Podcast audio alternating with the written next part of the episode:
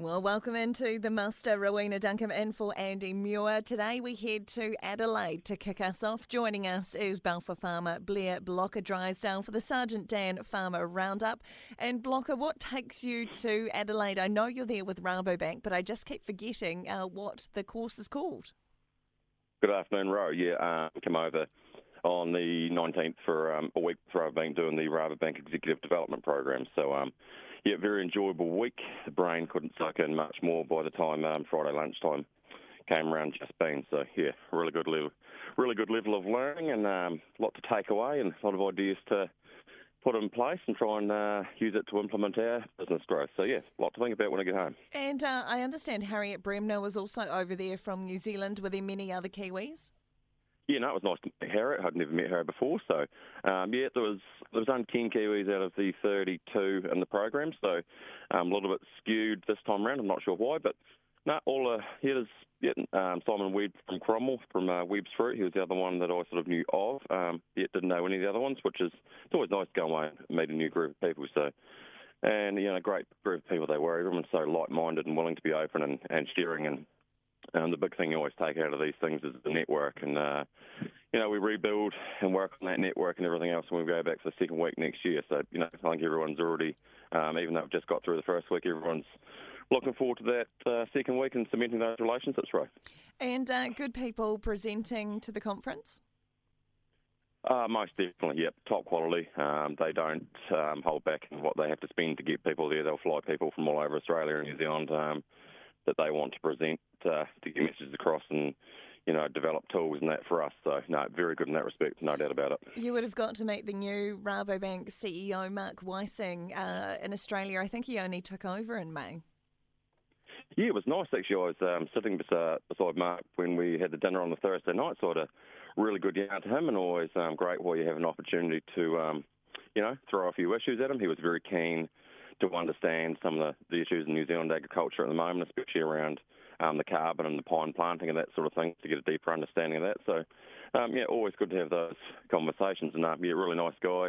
Yeah, a great deal of experience in banking uh, with Rabobank and other banks globally. So, no doubt he'll do a fine job. And uh, you then made your way to Adelaide, where we speak to you now. What was this about?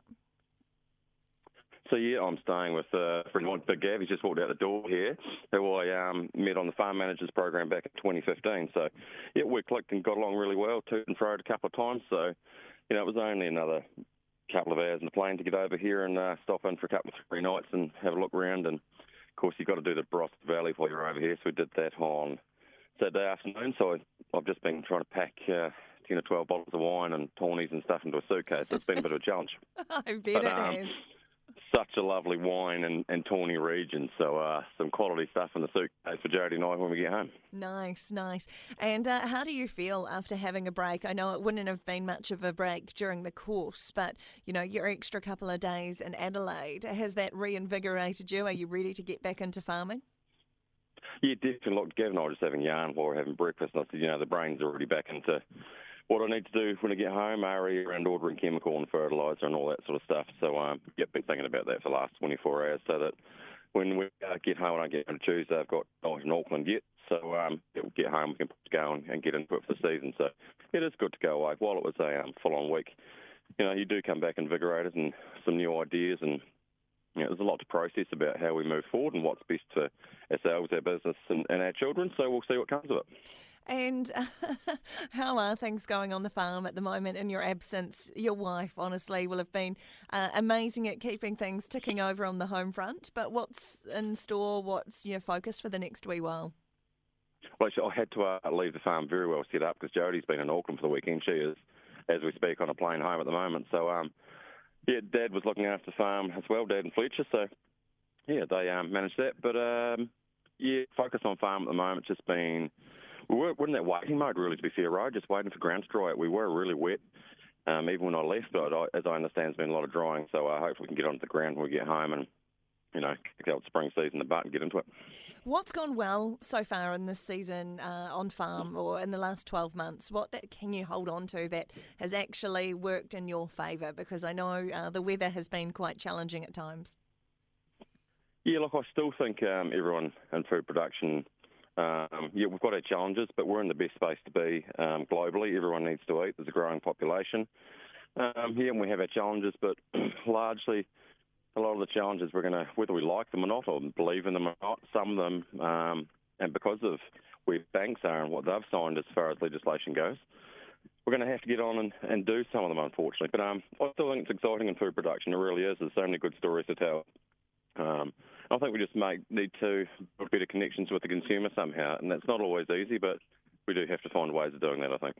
Finally, uh, Blocka, did you manage to catch the All Blacks result? It would have been an awful time of the morning for you on Saturday morning.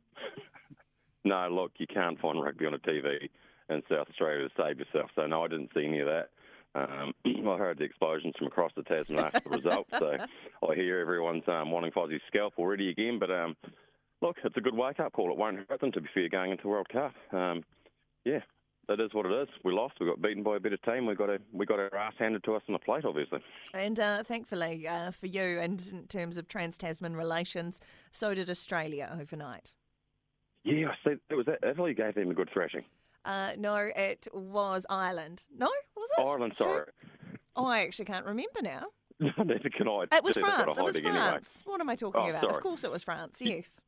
Yeah, so no, that was nice to see. No, Italy uh, and had a very close game as well uh, against uh, Samoa, I think it was, and same with Ireland, or they might have had Samoa. It was really interesting, some of the results this weekend anyway. And I'm going to leave you now, Blocka, because you've got 12 bottles of wine and tawny to fit into your suitcase, and I'm getting myself in a muddle with these rugby scores, but really appreciate your time all the way from Adelaide. Safe travels home, my friend.